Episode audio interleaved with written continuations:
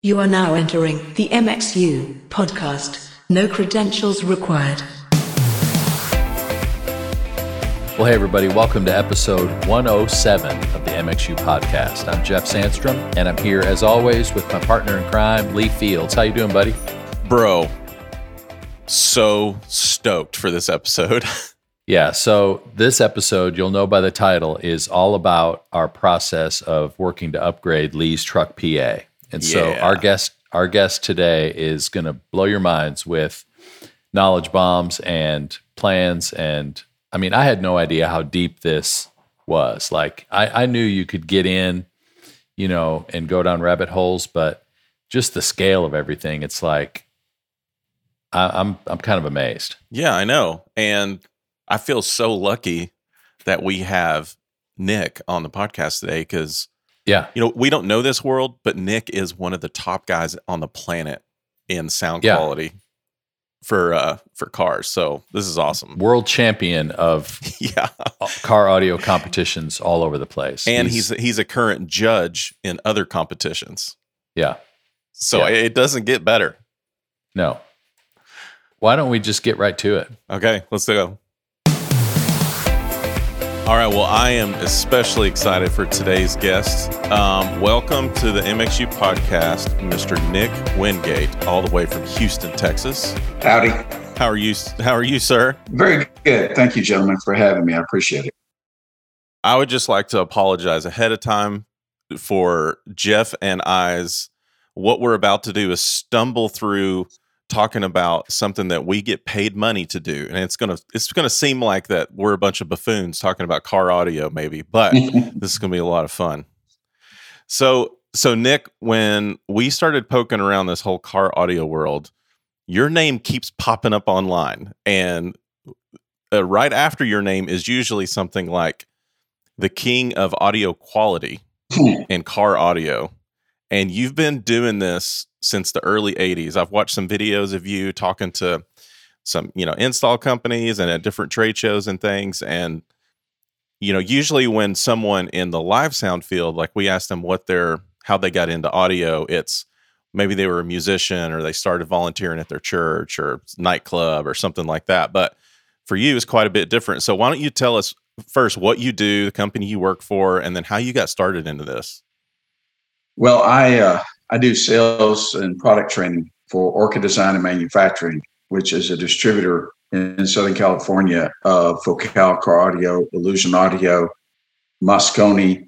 Um, we do Black Hole product, which is a sound control product, uh, which is home and car, and um, we do iConnects, which is interconnect speaker cable power distribution systems out of out of Canada, and uh, I, I basically do all the product training and uh, sales training, and I right now I'm doing a lot of technical help with uh, with folks because uh, you know we're still home. You know, not as much as we were, but we're still home with the pandemic going on. Yeah. So uh, I stay busy. Yeah, that's awesome. So what got you into this whole crazy car audio world? Well, um, believe it or not, uh, home audio is where it all got started. Okay. Um, I was a teenager in junior high. And uh, one of my really good friends who just recently passed away, God rest his soul, his dad, um, where he bought a pair of Yamaha NS 1000s, which I'm sure you guys know all about. Oh yeah. Oh yeah. He bought a monster Sansui SQ CD4 matrix receiver. Now that ought to tell you how old this, how far this goes back. Okay. and he he had four NS 1000s, and we sat down and he played a CD4 Matrix album of Edgar Winter's Frankenstein. And you guys know that track. I'm pretty sure you guys know that. And it blew me away. I sat there and went, okay, I, I'm sorry. I have to have this in my life. Yes. And So was it was it quadraphonic sound at that point? Was it Yes. like all four speakers? Okay. It was all four speakers. Um, and it it just was amazing. You know, it wasn't about imaging and staging, but what it did, it, it just was like, yeah, this is way too cool. Uh, of course, and I had never heard the track. I had never heard the album. I never heard anything off of it. We played the whole album, and I was like, Edgar Winter's from Beaumont, you know, and I grew up in Orange, which is like 15 miles away. And so, yeah, it was just like, okay, I'm an audiophile. And it took off from there. And as far as car audio was concerned, um, my uh, my home audio dealer that I did a ton of business with uh, is, uh, was named Brock Audio in Beaumont, which is you know Mr. Brock is no longer with us. But they were in, you know, that's where I was uh, in my late teenage years um, into my into my early twenties. I, I damn near lived there uh, while I was going to school, and they got into car audio because you know let's face it in the early 80s if you weren't doing car audio you were stupid Yeah. because there was you know there was so much being sold in the car audio world and being that they were the high-end store for southeast texas. You know they sell McIntosh they sell nakamichi they sell yamaha. You know they, they were the norman ladd dealer they were the klipsch dealer. Um, they got into it. They were the first alpine dealer in southeast texas the first nakamichi car audio dealer in southeast texas and uh, they brought in ADS which i didn't even know what the hell it was until i listened to ADS's world-renowned 320i you know separate so it was a five and a quarter and a tweeter. And that system with a nakamichi amplifier and a alpine cassette deck yeah yeah that was it. Okay this is going in my car. Yeah. and I have, and and that was it, and that's how it all got started. Uh, and it grew, and um, I will tell you the passion for this, and, not, and not just because of the music. You know, the music always is is the driving force. Um, George Reed ran a sound off competition. It was called Thunder on Wheels Okay. Okay. and I went to one and met George and got hooked. Um, you, you, yeah, it was it was a bad drug. That's all there was to it, and it was a lot of fun. Um, and it just ignited something inside of me. And it was like, "Yep, I'm gonna be part of this. This is way cool." And that's how it how I got into it, and it just took off from there. That's so cool. So I've got so many questions because I'm not in this world at all. But Sure. is it is it the kind of hobby where it's just like it's it, you're never there? Like there's always more gear, there's always more toys, there's always new stuff. It's just Yep. people people who get into this, they're they're kind of in it for life, I presume. Uh, I mean, I'm 61. This happened when I was 19. okay. Yeah, Yeah. it's just like high end home audio. You know, Wilson Alexandria twos. Oh, God bless them. Some of the most amazing sounding speakers I've ever heard in my life. And they'll have them for three years, then they sell them, and then they'll go buy Focal Grand Utopia EMs, which are two hundred and forty-five thousand dollars a pair. Oh my gosh. You know? Yeah. Wow. Oh, the Wilsons are three forty-eight. Oh Last my. time I looked. Oh my gosh. I didn't know that that was even a thing. Uh, it- it's yeah, it's you know, it's a lot of times it's about the gear. You know, you've heard the term gearheads. Yeah. Yeah, Mhm. we got those in car audio too. Yeah. Yeah. Oh yeah, Just rich guys instead of buying 59 Les Pauls, they're buying surround sound for their living rooms. oh, it's surround sound for the living room, uh, home theater for the house, Yeah. um, and then they go buy an F one fifty, you know, King Ranch edition, and then they have my buddy Chris Pated, Mobile Toys Incorporated, put a hundred thousand dollar system in. A hundred thousand dollars in your car. He just he just finished one last night. He he sent the pictures to me this morning. It's an amazing build. Wow. That's amazing. So I notice um, in some of your accolades online, like competitions that you've won, Mhm. you're you're winning um, for the category of sound quality. So Yes. obviously that's that's different than just loudness or what your subwoofer can put out or whatever. So talk for a minute about those categories. Like what what does sound quality encapsulate? Okay. Well, I mean, you guys understand um, imaging, staging, depth of stage, width, height, three dimensionality, same thing in the car. Okay. Okay. Stop and think. When you have a two channel system, okay, and we have the equal distant triangle, we all know Mhm. about, about that, right? Yep. Can you get that in a car? Okay, so this is something I've been thinking about, not to get too far ahead, but in my truck, if I'm sitting in the driver's seat, are you timing everything to one seat? Do you time it to the sit? Yep. Okay. Yep. So, That's that's kind of where we are now. I will tell you, in the '90s, um, there was a the International Auto Sound Challenge Association was established. It used to be known as Car Audio Nationals. Uh, Alpine was the leader. They they actually put this thing together. Um, and then when IASCA was formed, it was the industry. It was the 12 volt industry came together and created this because they wanted everybody in the world to understand there was more to sound than just boom. Mhm. You know, Boom sold a hell of a lot, and it still does. But SQ was really hard to do. It still is. Uh, but back then, it was to pull off a two seat tune. And that means the car needed to image and stage from both seats. No That's- DSP. that's breaking the laws of physics a little bit. Well, that's where you have to get real creative, um, which is what a lot of us did, to where, you know, we would move, take the seats, move the seats back six, seven, eight inches, move the seats in four or five inches to try and get the equilateral triangle. Yeah. And then, yeah, and then get the car to do what it's supposed to do and, and home audio. Yeah. And it was difficult. It's extremely difficult to pull that off. And, uh, you know, there were some of us who were willing to do whatever it took. Um, and, and I will tell you, there was, you know, there's a lot of great friends of mine who pulled it off. Um, you know, an old friend of mine named Dale Fontenot. Dale built a, a 1990, 1989 or 1990 Thunderbird. S, you know, it was, um, Yeah. The uh the SHO Thunderbird.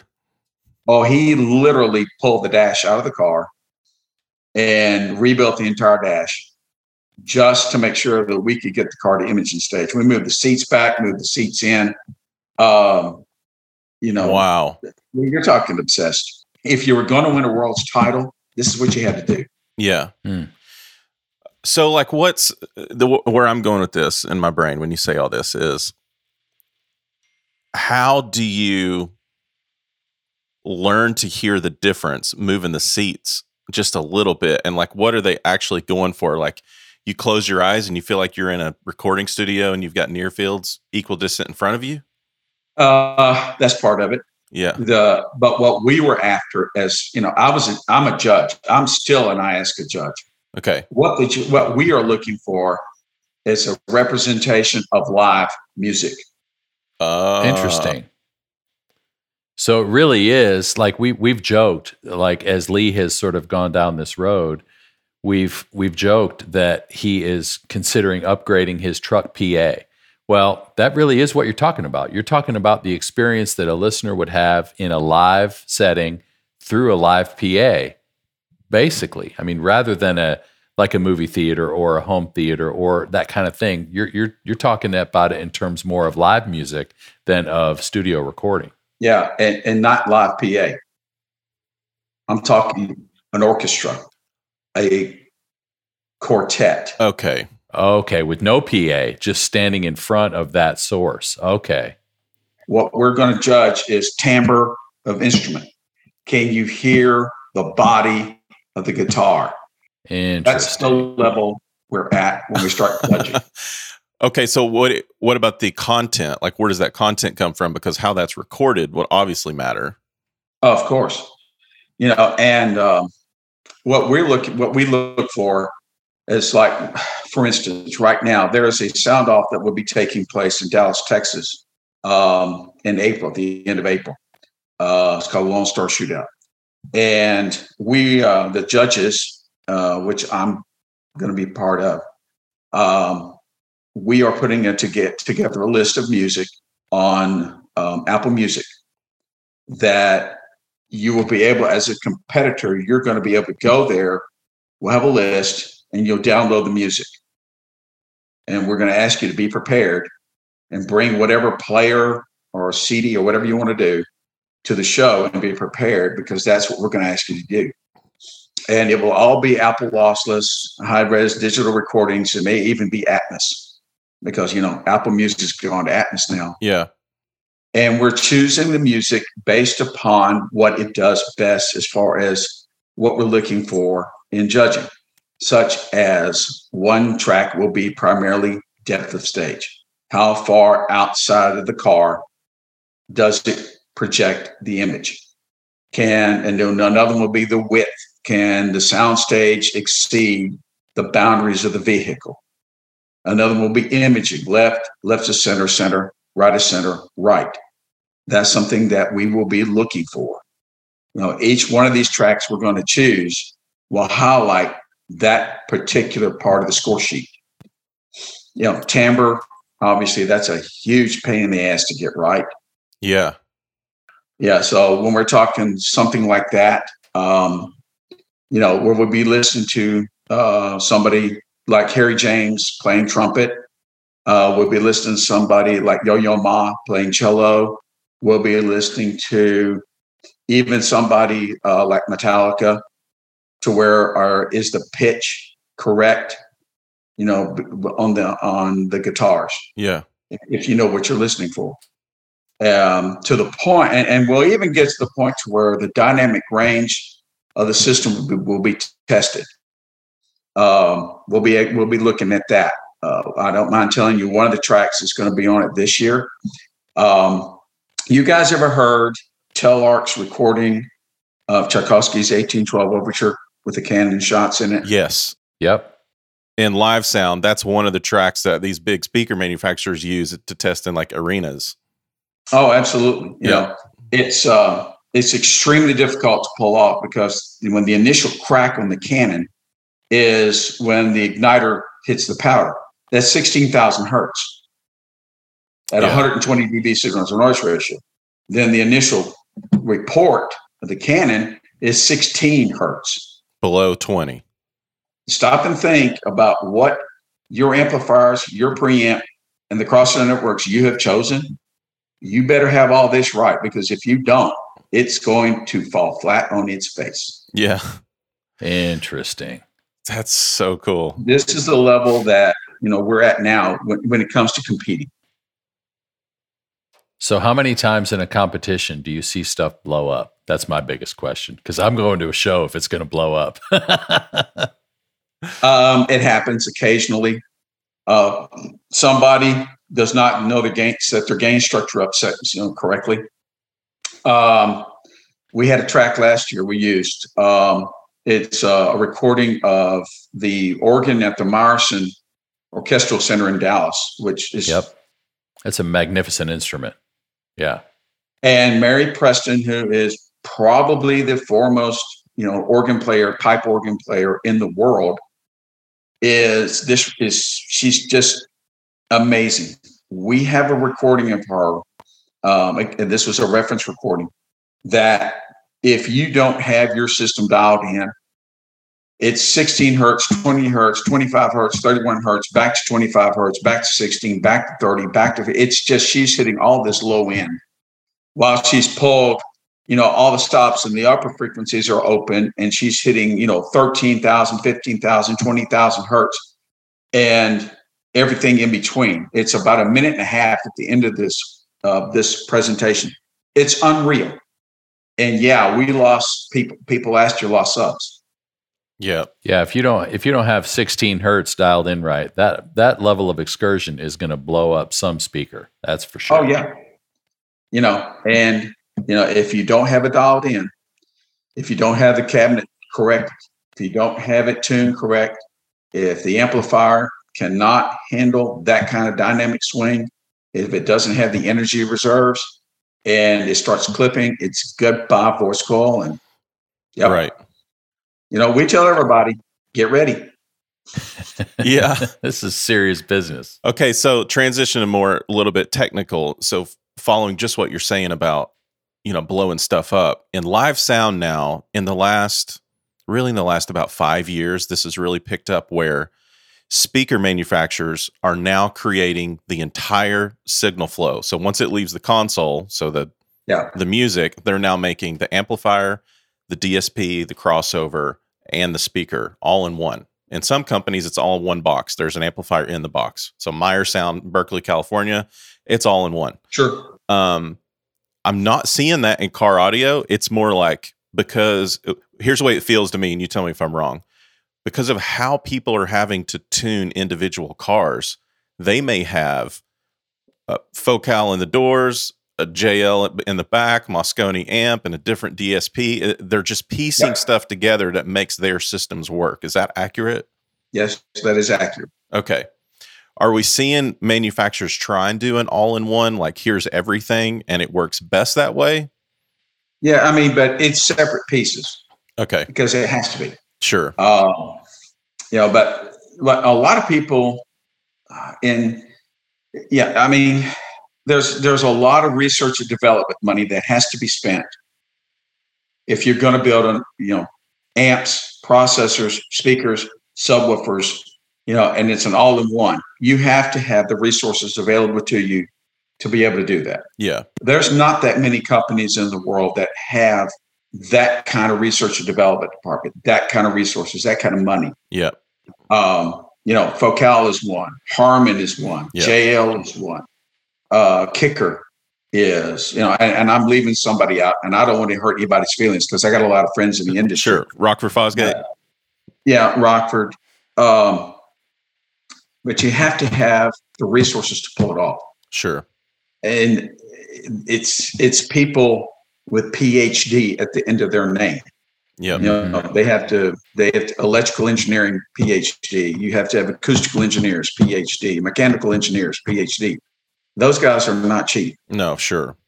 No, so you know, there's only some companies, few companies out there that actually can build an all-in-one, like you know, from head unit all the way to subwoofer, so to Yeah. speak, from the front to the back. Right. That's rare. You know, that's Alpine, Sony, Kenwood, you know, Pioneer. Yeah. Those are the folks. They And- can do it. Interesting. Yeah. Those are hundreds of billions of dollar companies selling TVs and all kinds of other Yeah, I mean, they sell everything. Yeah. And so, you know, the amount of research and development money that it takes to do so, well, I mean, for instance, um, there was a product that Focal released just a few years ago. It was called the M Profile Utopia speakers. It's they're amazing. It's incredible what these things can do. Um, they spent four years and two million dollars worth of research and development to build these things. Wow. It, it's what it takes. You know, it's not something you're just going to haphazardly throw together and say, "Oh, I'm building a car." No, not anymore. Right. You might have done that 20 years, 25 years ago.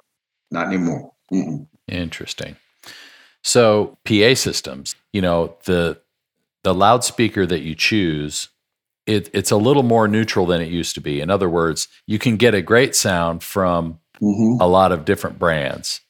What matters more is the room itself. In other words, what I'm getting to is acoustics and the room matter just as much or more than the actual loudspeaker itself. So, talk for a minute about car acoustics because I know that's a huge component of what we're talking about here. It is the component. It's not just throw a bunch of dynamat on every surface and call it good. No. So, talk for a minute about design in terms of that that aspect. Well, the car is the single hardest environment. This is my opinion to make something sound good. You know, in the church, for, for instance, uh, you know, we can treat the church. We can build speakers and play speakers, and we can control the dispersion patterns off of each individual driver with DSP. You guys know that. Yep. I can't do that in the car. You know, I have to Right. work with what the car has given me. It's an extreme near field environment. It's Mhm. worse than the studio ever thought about being. You know, when Yeah. you're in the driver's seat, for instance, okay, and my furthest driver away from me is 31 inches. And I got a tweeter, a mid range, and a bass. The bass is in the bottom of the door. I got a three and a half inch mid range in the door, and the tweeter's up on the dash. and I got one on the left, I got one on the right, I got one in the left rear, I got one in the right rear. Yeah, I don't. I don't know how to make sense of all. That. I that. wouldn't. precisely. No, Jeff, I'm just envisioning us wa- walking into an arena, 15,000 seats, and the PA company saying, well, we got half of the the left side of the d&b GSL uh, flown at 25 feet. We flew the bottom six over here on the side of the bowl. We got one sub underneath you. We got a few behind the drum kit. We got speakers up here uh, at the concession stand. Yeah, it's got to sound like a perfect stereo image in every seat. So have fun, boys. Yeah. Yeah, um, I got. I, there was an example of this uh, a few years back. Um, David Gilmour came to Rice Stadium in Houston. Um, 135,000 people. The folks at Digital Theater System (DTS) were there. I went down and talked to them, and they told me how much power, how many speakers, how much digital signal processing they had. It was like I don't know, 27 million dollars worth because Yeah. they had something like 120 speakers just in the state, just in this state, this football stadium. And, and I was floored because when Gilmour walked out and he hit a note to the, you know, because he was playing, he's starting to play comfortably numb. And I just was like, I'm sitting at the 40 yard line and it sounds like I'm in my house. Yeah. You know, I was floored. Yeah. I, I was like, my God, this is amazing. Now stop and think about that sound, and I'm going to get it in a car. Yeah. It takes a lot of what I call homework. You know, you've got surfaces in the car that we have to worry about. I've got plastic, I've got carpet, I've got leather, I've got vinyl, I've got Alcantara. Those are all reflective, refractive, or absorption. And that's before you even talk about the glass. we have I, and, and and then you got the glass so controlling you know the first reflection good luck you're not going to right. That's physics. As like Jeff says, physics is not only a good idea, it's the law. it's the law you know so everything's a compromise you know so yeah yes you have to treat the doors because if you're going to put a bass driver in the door you know i can tell you every car ha- is a disaster between 200 and 300 hertz down to like 80 hertz because you're putting bass drivers in doors and the width of the car the width of the car is a, you're, you're going to get a standing wave Yep. I don't care what, you're going to get a standing wave. So if you're a processor, and you better have one, if you're going to try and control this, if your processor doesn't have a notch filter or multiple notch filters to where you can go, oh, okay, so I do the I do the math and my my uh, my you know I got a standing wave at 235 hertz. Well, what are you going to do? Well, I'm going to build a notch filter. Well, what happens if you don't have the notch filter? Yeah. Hmm. Or I can't go into my EQ and build, you know, Q of 40 on my EQ and change 250 hertz to 254 hertz and go minus 12 dB or minus 20. Yep. Yeah, that's the kind of stuff that you have to learn to be able to manipulate the big problems in the car. Yeah. You know, resonance, resonance in doors, resonance in dashes, resonance in panels. Uh, that's the big one is controlling the resonances. You know, but I, I will tell you that the one thing that I have learned in the last five years is that the the OEM engineers at Bose and at Harman, they have really upped their game.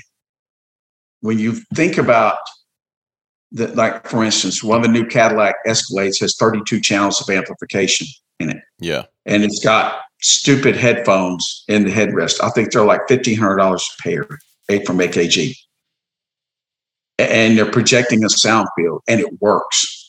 You know, for the most part Yeah. you know can i can we make it sound better yes absolutely do you want to spend the money that's the question Yep. you know the sound field is there now it can be done there's a lot of digital signal processing out there that allows us to do a lot of really cool things But it still boils down to this everything has to be predictable. That's it. You know, whether you build something custom, you know, to where you, you've seen, uh, I'm sure you guys have seen pictures in line where you see there are a lot of people taking a three and a half inch mid range and a tweeter and they're putting it in the A pillar in a custom enclosure. Yes, I'm seeing that all over the place. Yeah, that is to minimize the first reflection problem Okay. as best you possibly can. And that's the reason it's being done. And it works, works really well. Um, and some people will do nothing but factory locations. And if you take what the factory is teaching you and you make it better, can it work? Yes, it can. But it's for one seat. And that's the key in this whole thing. If you're looking for a, a high fidelity representation of your home audio, or let's just say a live event, it's going to be a one seat because then we can control, you know, the delay between each individual driver to where we can create a phantom center image. And then we can get left, left to center, center, right to center, right, and all kinds of depth and width and height. We can get that. It takes a little bit of time. It takes a little bit of ingenuity, but it can be done. And it can be done quite well, as a matter of fact. But 98% of America is not aware of it. Right. You know, they're just not. I think you could go 99% on that. Okay. So, okay, where to start? So now I'm thinking about my truck. So, my truck has tons of glass in it. So, uh, like a lot. The whole freaking roof is is glass in the truck. what truck you have? It's a 2020 Ford Raptor. Okay, that's easy. Oh, okay. It's easy. It's not hard. That's good. So I, I have loads of other questions, but you're grinning like this is going to be easy. So th- this is awesome. So what makes this easier than another truck? Or what what's different about this one that you say, "Oh, that's a no-brainer?" Because the Ford F-150 platform is the single easiest vehicle to make sound good because so many people have done a system in these things that sounds good. We all know what to do now. Okay. Now I'm real happy. Yeah, but I mean, you you see people out there who are building, you know, A pillars as we call them, Yep. where the three and a half inch tweeter or even a four inch tweeter up, you know, on the sail panel, you know, on the A pillar, Right. and we put a six and a half in the door, put you know subs underneath the back seat, you're good to go. So we don't have to do anything crazy. And I will tell you guys, trucks, as far as I'm concerned, trucks are easier to make sound good than some cars because of the platform, because where the way you look at, we sit in a truck, you're sitting up. Yeah. Whereas like sitting in a car, you're sitting in the car down. Um, so when you're sitting up and you're looking almost down upon the dash and you're, you're looking at your speakers and your speakers are ear level, which we all know. I mean, the tweeter and the mid range have got to Right, be ear level right. if we're going to pull this off. Yes, that's true. Yeah. So if we can aim the drivers correctly to minimize first reflection, can I get this thing to image the stage properly? Yes, we can. It can be done. So when you say minimize first reflection, are you're saying they need to be pointed at your ear, not anything else? It, it may be pointed at your ear and may not be because there are some speakers that are manufactured specifically for the car. You know, in home audio, we need drivers that are designed to radiate, you know, non-directional to a certain. And we want that energy coming at us because, you know, we're we're talking about the equilateral triangle. There's nothing to interfere with it, quote unquote. Yep. Well, in the car, nine times out of 10, you were installing things in factory locations, which means it's the door or it's the dash. Yeah. So you have to design speakers for those locations. Okay. So some drivers work better off axis than they do on axis. I see. So that's where you have to say, okay, which drivers am I using? What is the goal?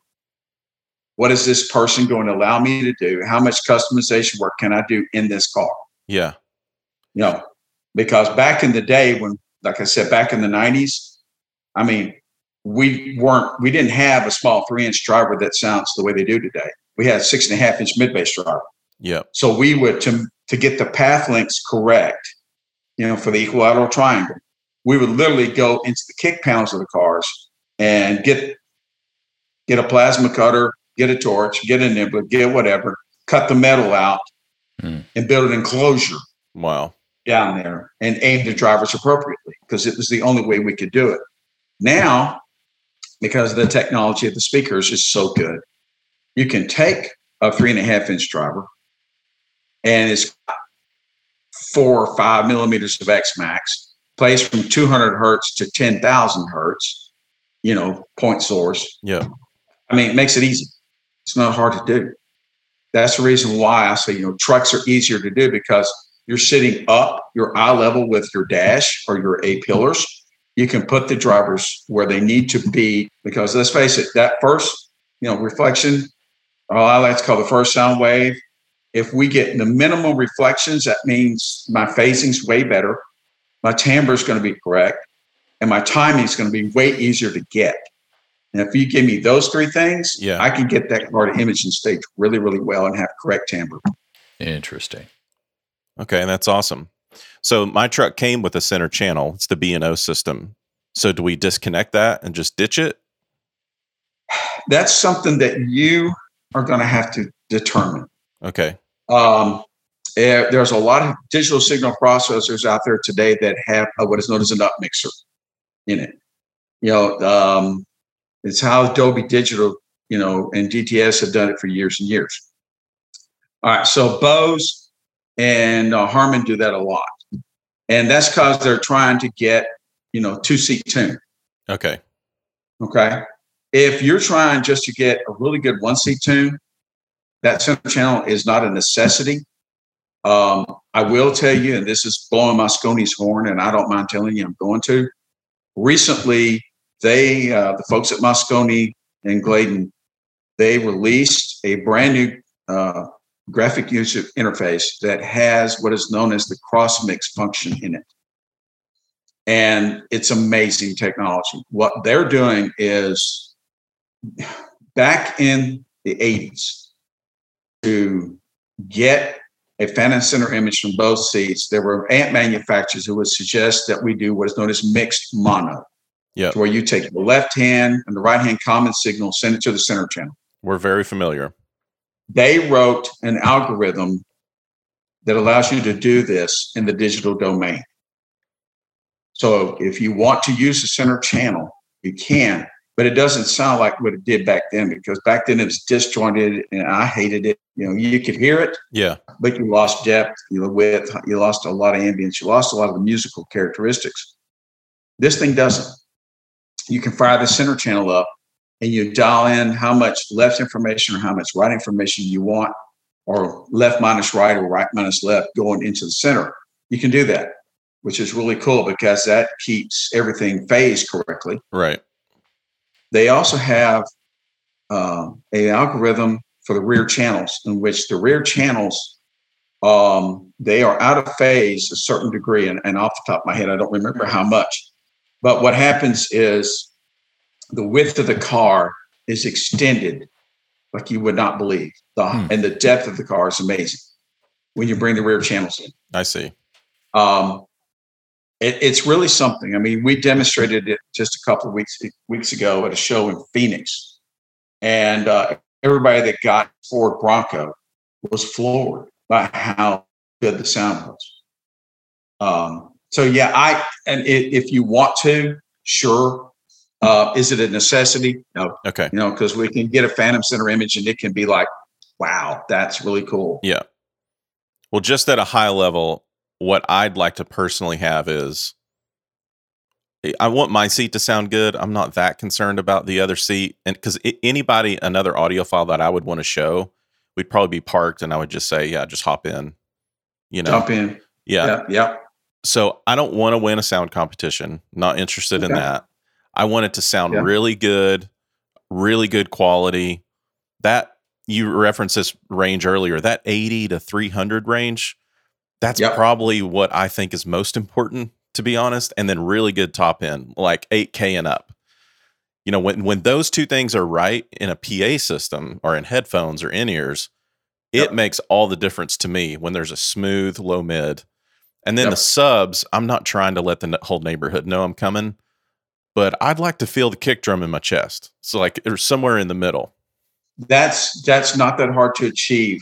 Getting it smooth with proper energy from 300 to 80, that's a different story. Yeah. For me, that is the foundation of any great car audio system because it is the hardest thing to get correct Yeah.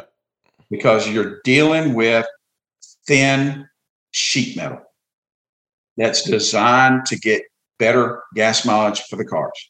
Yeah. It was not designed for us to be audiophile grade sound systems, you know. So that's when you have to understand that, like, okay, my foundation work has to happen. If I'm going to get the foundation for me, which is 80 to 300, I got to do my foundation work. It's just like building a house. Okay. Yep. If I don't build the right slab, the right concrete, the right foundation, if I don't have the right mixing concrete, if I don't have the right amount of rebar in the you know in the in the forms for the slab to be poured, Yep. it's a moot point. Don't do it. Yep. And it's the same thing here because you've got to cre- treat your doors correctly. You've got to soundproof the car as much as you can. Okay. And then you've got to build the right baffles to attach the drivers to to make this work. Okay. And then you're still going to have a problem. Sure. But and then you have to have the right DSP with the right amount of power or flexibility, as a lot of people call it, to be able to tune some of your problems out. Once you get that, the rest of this is really easy. It's not that hard. Got it. Okay, so just off of what you know right now, and this may be maybe not the right type of conversation. Maybe there's more work to it, but would you just rattle off like products? Like what what do you think we should put in it?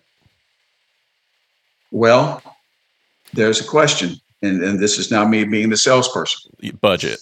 How good do you want it to be? I want it to be really good, but I don't necessarily need it to be that good. I know that's like, well, what does that mean? Um, I don't know, Nick. I think I want to feel impressed by it, but I'm not necessarily trying to have you put pictures in, of this on your website. Like, it doesn't have to be that good. That's install. Okay. Okay. Now, that's a now, there's a difference between having a tremendous install that sounds amazing and having a good solid foundation install that can sound amazing. Yeah. You've got show pieces and show vehicle type installs, Yeah. and you've got the foundation install. There's there's two different ways. That's going to cost you about the same Okay. because it's the same amount of work. Yeah. it really sure. truly is. You know, it depends if you want it to be a stealth install to where nobody knows what the hell's in your car, or you want a three and a half inch reader in the A pillar, you want to get the image the way you, you would like for it to be, then, you know, do you wrap it in um, matching vinyl, matching leather, or matching Alcantara, Right. or, I mean, I can go on. Sure. I'm not necessarily wanting it to have that super custom look.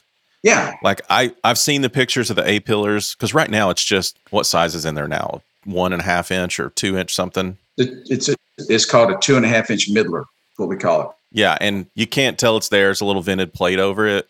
I've seen Yep. the custom like, you know, backlit custom fabric and all that. Like I'm not super interested in that unless you're like, it will make the biggest difference if you move those up there. Well, if you want the car to be a representation of, of what you guys do for a living, Yeah. my personal opinion was you're going to need to do the three in the tweet and the A pillar. Okay. Okay. And with your telling me how important 80 hertz to 300 hertz is, Yep. This is where I'm going to tell you you need an eight inch driver in your door. Okay. Because right now it's a six. Yep, I know. Yeah. You've got a six by nine in your door. Yep. I know exactly what's in there. Okay. Yep. So you need we you know there's a there's a I work for Orca. I know our products. I know a lot of other people's products out there. Sure. I know what. Um, there's a couple eight inch drivers that we have access to at Orca. One is the 8WM from Focal. My own personal opinion is I think it's the best mid bass driver that has ever been built, period, end of sense in car audio. There's a couple things in home audio. Yeah, there's a couple of things, but they're stupid expensive. Sure. Is and this is not an inexpensive driver by any stretch of the imagination, but you're looking at an eight inch driver that plays from 45 hertz to eight to 5,000 hertz linear. Oh, cool. So it keeps the vocal on the paper as long as possible. So that's something that's a big deal in live sound. We like that too. It, it, exactly. And it has everything to do with the dispersion patterns. Uh, it's non directional from 45 to 5,000. So that means it's going to be way easy to make that mid bass driver with a three and a half inch mid range or even just a tweeter. Yep. You know, so so off axis, it's going to sound like it does on axis. Exactly. Yeah. And that's the beauty of, it, the, the way the speaker was designed. Um, yeah. That if if and but again, if if that is not in the budget, not inexpensive, I can tell you that three way kit is about six thousand dollars retail. Frick. Okay. Yeah, you get what you pay for. There's an old adage, and it's the God's honest truth. Yeah. Um, it's six grand just for the the pair of eights then and the threes and twos in the A pillar. Yep. That's a That's lot. about six grand, 50, 55, something like that. Um, now you can go a step down. You're going to get about 80% of the performance for about 50% of the price. Okay. And that's Illusion Audio. Okay. It's a, uh, this is a, a product that we at Orca Design designed and have manufactured for us. Um, my boss, Kimon Bellis, has been in this industry for 40 some odd years. He'll kill me uh, if I start talking like that. Uh, he's an old friend of mine, and he is a, an amazing engineer, and his talent is ridiculous. And we have a, our chief engineer, Alan Hosebus. Alan is, and Alan's going to see this, and I'm going to embarrass Alan. Alan is a genius. I love him to death. He is one of my closest friends in this world. But I have yet to meet anybody that understands how to build a speaker the way Alan does. That's awesome. To make it work and to make it sound good. Well, they designed this line of speakers. This is their baby. Okay. It's amazing. For the money, I think it's one of the best sounding things I've ever heard in car audio. Okay. I won. I'm going to toot my horn, but it's tooting the product's horn. I won a invitational sound off a few years ago, um, utilizing Illusion Audio mid ranges and subwoofers in my car, in my truck, in factory locations, and I beat people with custom dashes in their cars. Yeah, I'm I'm liking the way this sounds for my 05 Tacoma more and more as we speak. yeah. yeah. Um, there is a coincident drop. You guys know what coincident drops are, right? Yep. Okay. We build a three and a half inch coincident driver that plays from basically 250 hertz to 20,000 hertz. Okay. It uses a 14 millimeter tweeter and a three and a half inch mid range. It has four millimeters of X max, handles 70 watts per channel continuous without a problem. So stop and think about a point source from 20K to 250K. That's a lot of control. Yep. So you can put it in the A pillar, you can put it in the factory location, put the, the carbon 8, which is an 8 inch driver that basically plays from about 60, 55 hertz up to about 1,000, 2,000 hertz linear. Yep. Yeah. So what I do with situations like that, I'll take that speaker, I'll play the C3CX, that's what it's called, to 350 hertz, and I'll have the 8 takeover, and I'll have it from 350 to 80. Then I have the sub takeover from 80 and down. Yep.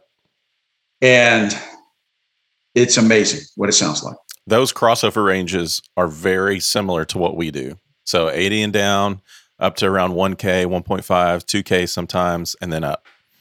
Yep. Well, you guys know as well as I do. It's it's about you know the length of the wave to, to the quarter wave that we're going to have to hear. If you have a three and a half that can play to 300 hertz or you know 350 hertz, that's where you want to go. Okay. That's where you want to go. It's kind of the sweet spot. It's like magic. Um, can can you do it lower with some drivers? Yes, you can play it lower. But in modern terms, in modern day music, quote unquote music, uh,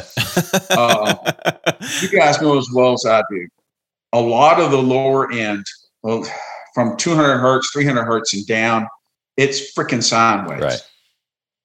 Okay, Yeah. it's not an instrument.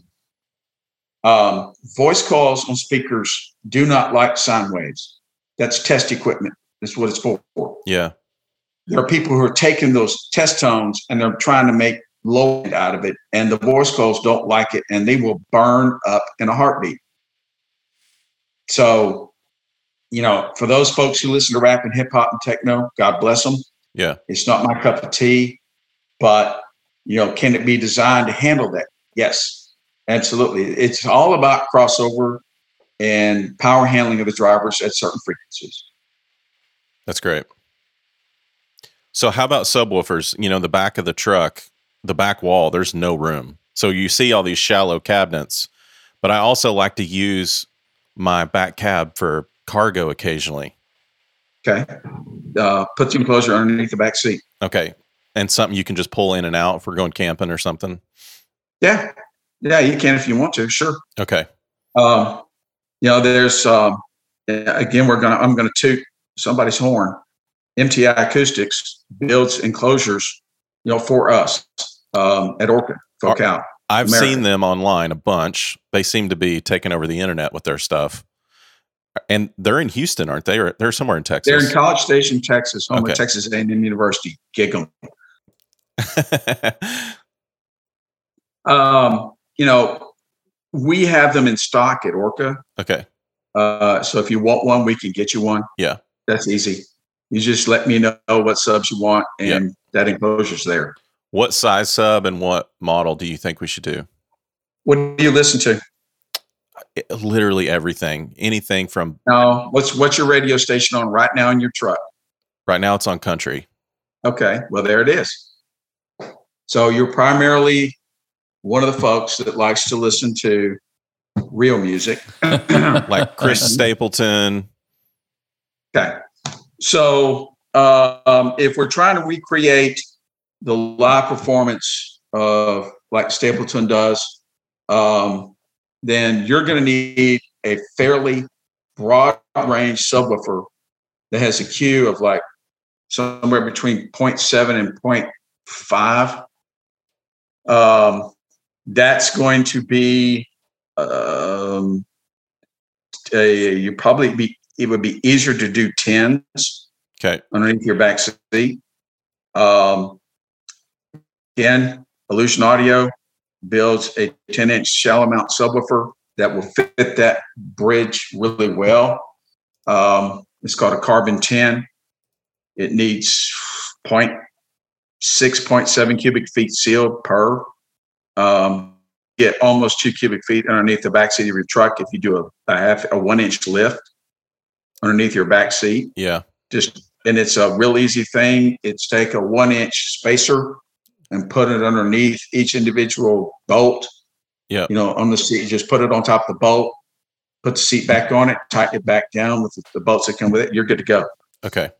Yeah, I've seen a lot of guys I, I did it in my Chevy truck. It's easy. It's not hard. Um, and just get one of these enclosures. Okay. And uh, sounds amazing. Nice. And that type of sub, if I'm not on country music, it's probably on some like hard rock stuff, maybe Metallica. Good. Yeah. Okay. I mean, if you're going to listen to Slipknot, um, you know, or Seether, or you know, somebody like that, yeah, because they're extremely linear. They'll give you the tight kick drum that you're looking for, that that kick in the chest that Yep. couples with the mid bass driver. Yep. Yep. Yep. Yep. Absolutely. Okay. And then amps and DSP. Um, I am a huge fan of Class AB. Um, and this is where I will tell you that Mosconi, uh, right now, with the Pro Series of amplifiers, um, dollar for dollar, I think it's one of the best amplifiers in 12 volt. Okay. Is there better out there? Yeah. You want to spend $10,000 for the amp? Nope. Sure. I'll be the first person to tell you yes. Um, but dollar for dollar, and again, I, I will tell you, I will put these things up against anything anybody builds in car audio. They're Okay. amazing. Okay. Yeah, awesome. It's And called they, the Pro Series. what series? Say that again. It's called the Pro Series. Pro series. Okay. Mosconi Pro. I'm taking notes. And then those have DSP built in. Uh, no, you're going to need for what you're telling me. I would use a separate DSP processor Okay. because of number one, they sound better. Okay. Two, they sound better. Uh, three, they sound better. That's always a good reason. I love it. yeah. What do you recommend? Uh, H12 Aerospace from Mosconi.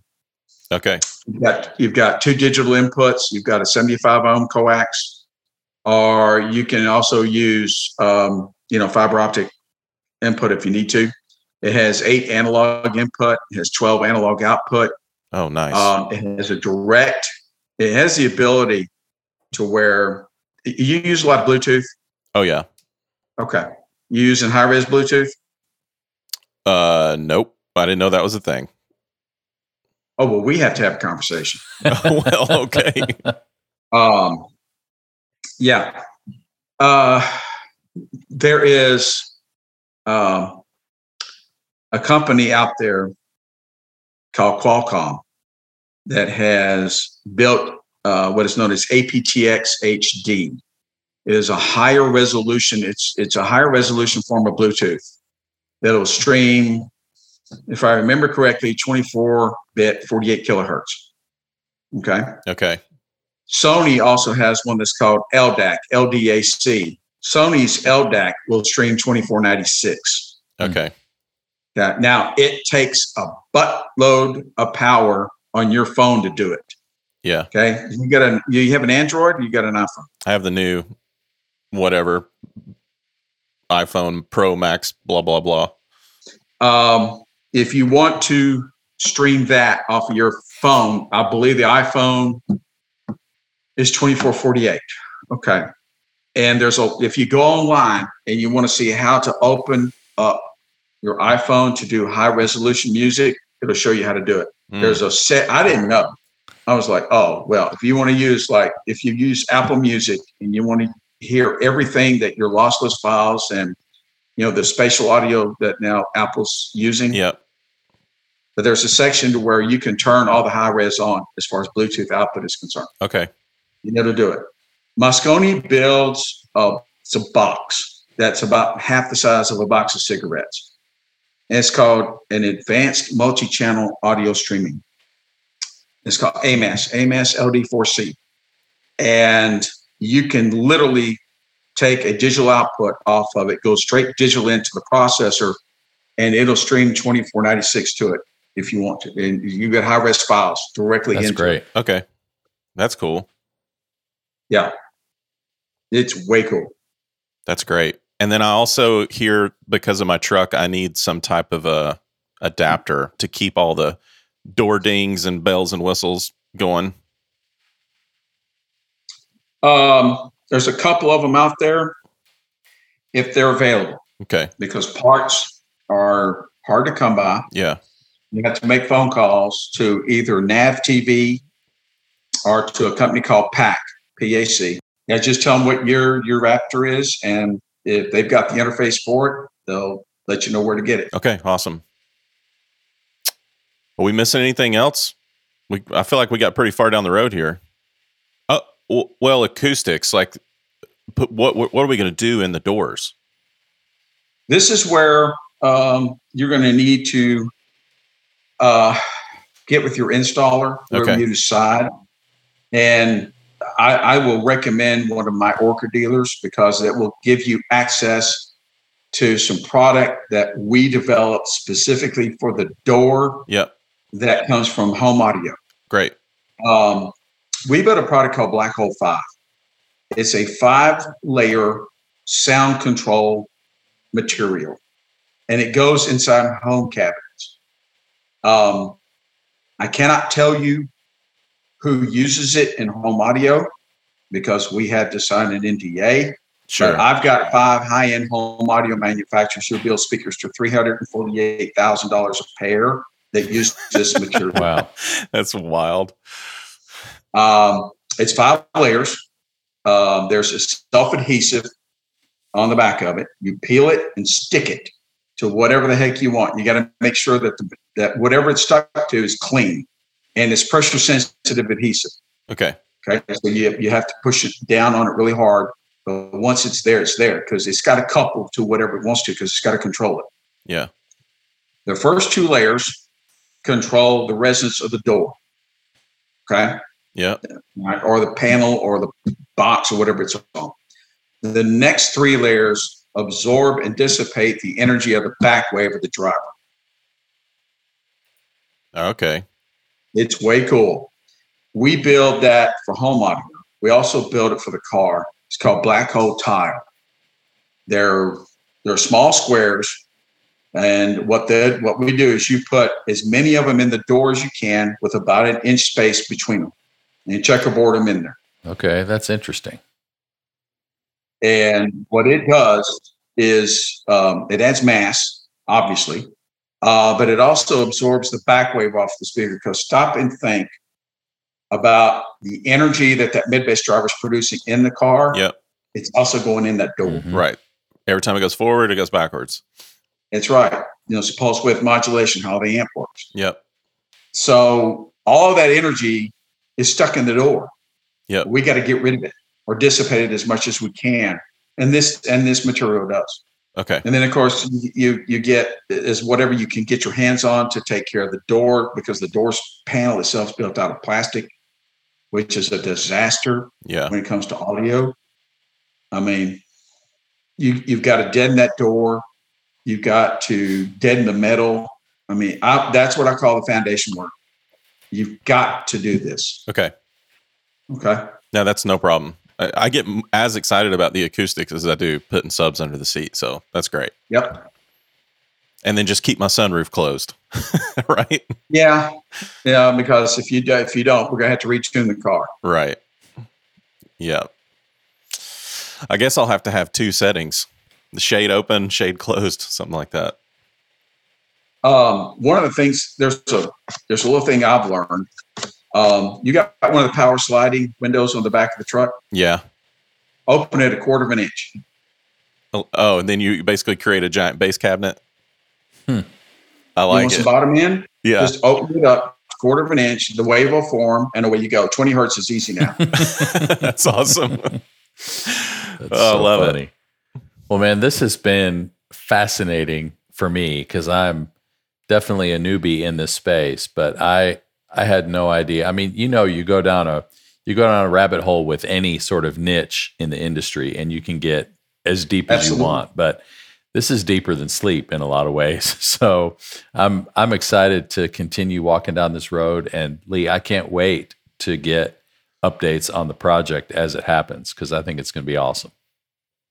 Nick, what I what I think I'm going to do, if you can help me find a dealer, we can do this install, and then sure. we'll start working on this design. And I'd love to just keep you in the loop, send it to you on email, let you look at it, and talk acoustics, Yeah. and then we're going to film the whole project, and then maybe we do this again after it's all done. Uh, yeah, absolutely. Awesome. Well, Nick, thanks so much for doing this, and Always a lot of fun talking music. There's now thousands of audio guys listening to this that are probably very interested in upgrading their their car PAs now. So this has been awesome. I love it. Well, thanks for being here, Nick. We appreciate it. We'll talk to you soon, I'm sure. Not a problem. Anytime, guys. Appreciate it. All right, have a good weekend. You too, sir. Y'all take care. Okay, well, that was awesome. I hope that you guys learned a lot. And, you know, as you start doing your research, just know that in order to do it right, it's going to cost you some bucks. But for all the reasons that Nick talked about, I think it's worth it. You know, and you can go, you don't have to spend 20 grand. You don't have to spend 100 grand. You could spend, No, you could spend a couple thousand.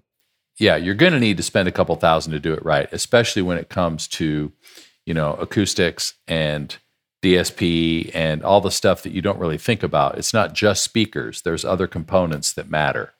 Yeah. And the install matters too. So It does. I think uh, everyone's about to feel the effects of like when they go to their board or their senior pastor asking for a big upgrade, and we say, right. "Oh, it's this new PA for our church is going to be two hundred fifty thousand dollars," and Yeah. it's like, well, if we want to do it right, that's what we got to do.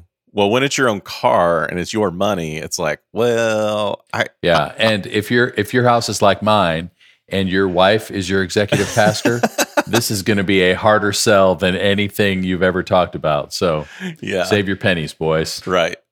Because my wife would be like, all for the Joe Rogan podcast, like really? no, the MXU podcast. that's true. MXU podcast. So before we let everybody go today, I just want to talk about assignments just for a second. Yep. So if you're an MXU team subscriber, you know, we've had a lot of people who've tried out the assignments feature, which is our newest thing that we're most excited about. So we did this at my church. So I'm doing a training with some of our audio volunteers on April 4th. It's a Monday night. We're bringing everybody in. If you work in the main service, students, other events, a couple other campuses, we're going to do a training around just some best practices to try to get some more consistency in the results that our audio volunteers are getting. So I worked with the lead production person at our church, and we created a playlist of videos that we want everybody to watch before the training. So we sent out an assignment to the whole team, and now we're able to track everybody's progress over the next couple weeks to see who's watched what, how far they've gotten, and a couple of the guys on the team have been kind of jabbing each other, going, "Hey, you're falling behind. I'm ahead of you." It's almost like a game now Nice. where people are kind of in it with each other. So it's it's a whole new level of engagement for MXU team, and I'm so excited about it. Dude, that's awesome. I didn't even know that. You surprised me with that.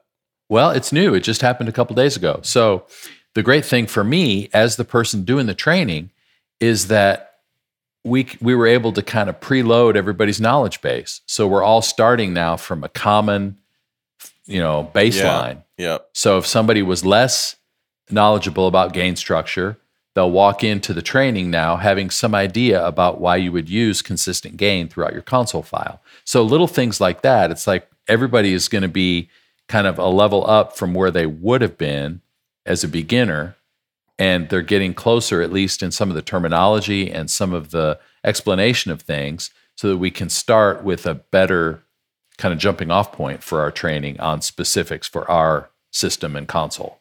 That's awesome. Well, we're also a few weeks away from announcing our plans for live events for the year. So the MXU tour details are forming quickly and they involve uh, some international stuff. So we will keep you posted. Cannot wait. And you know, one more day and this this is going to be a it's like house divided here, like MXU Oh my podcast gosh. divided. Yes. because Michigan and Tennessee both won their first round games in the March Madness tournament. The problem is, this episode will come out After. after the result of the Michigan Tennessee game, which is on Saturday. So Yeah. if Michigan wins, everybody just know yours truly is going to be dancing around. If Michigan loses and Tennessee wins, then Lee and Spencer and Josh and everybody else on their team, whatever, Knoxville, okay, you guys are going to be basically ribbing me all weekend. So um, get ready to celebrate or cry in your beer with us, depending on what happens. We'll take it easy on you. You know, okay, I appreciate it. at least you have a degree from there, and all of us are just, you know, well, I grew up there, but I didn't even go there. That's true. And hey, at least Kentucky proved that they, in fact, aren't a number two seed. Tennessee should have been the two. Yeah, we. You can make an argument that we were a one seed, but Yeah, that's a stretch. I get it. We had seven. we'll see what losses, ha- so. we'll see what happens after Saturday Yeah. to that argument. I think Auburn's going down round two. Tennessee goes to three, and then is is out ahead of every two seed. Is my prediction. okay, well, Kentucky as a number two has already gotten out. So Yep. Congratulations to St. Peter's, who oh nobody's my ever heard of, Yeah. and now all those Wildcat fans are just crying. Crying. the internet has exploded with Kentucky's woes. All right, my friend, I'm going to run to my daughter's school and see her colonial presentation. Oh, nice. Yeah. Little final project before spring break or something. Yeah. something. So all the parents come in and they do these like 10 minute presentations on whatever era the kids were researching, and hers is the colonial period. Nice. Yeah. So, So, my my daughter today uh, has the day off from school because it's kind of a teacher work day before spring break Ah. next week. nice. And so she comes this morning and says, Hey, dad, can I take your truck today? I'm taking some girlfriends to lunch. and I'm like, um, what? Yeah. Who is this woman walking around my house and why is she taking my car keys? So your your family's not far behind. Let No. me just tell you. No, we're not. It's a huge, huge rite of passage. well, I'll have a 13 year old boy tomorrow. happy birthday, Dakota. Yeah. So fun weekend Cool. ahead. All right. Well, you guys have a great weekend. All right. See you later. Take care, everybody.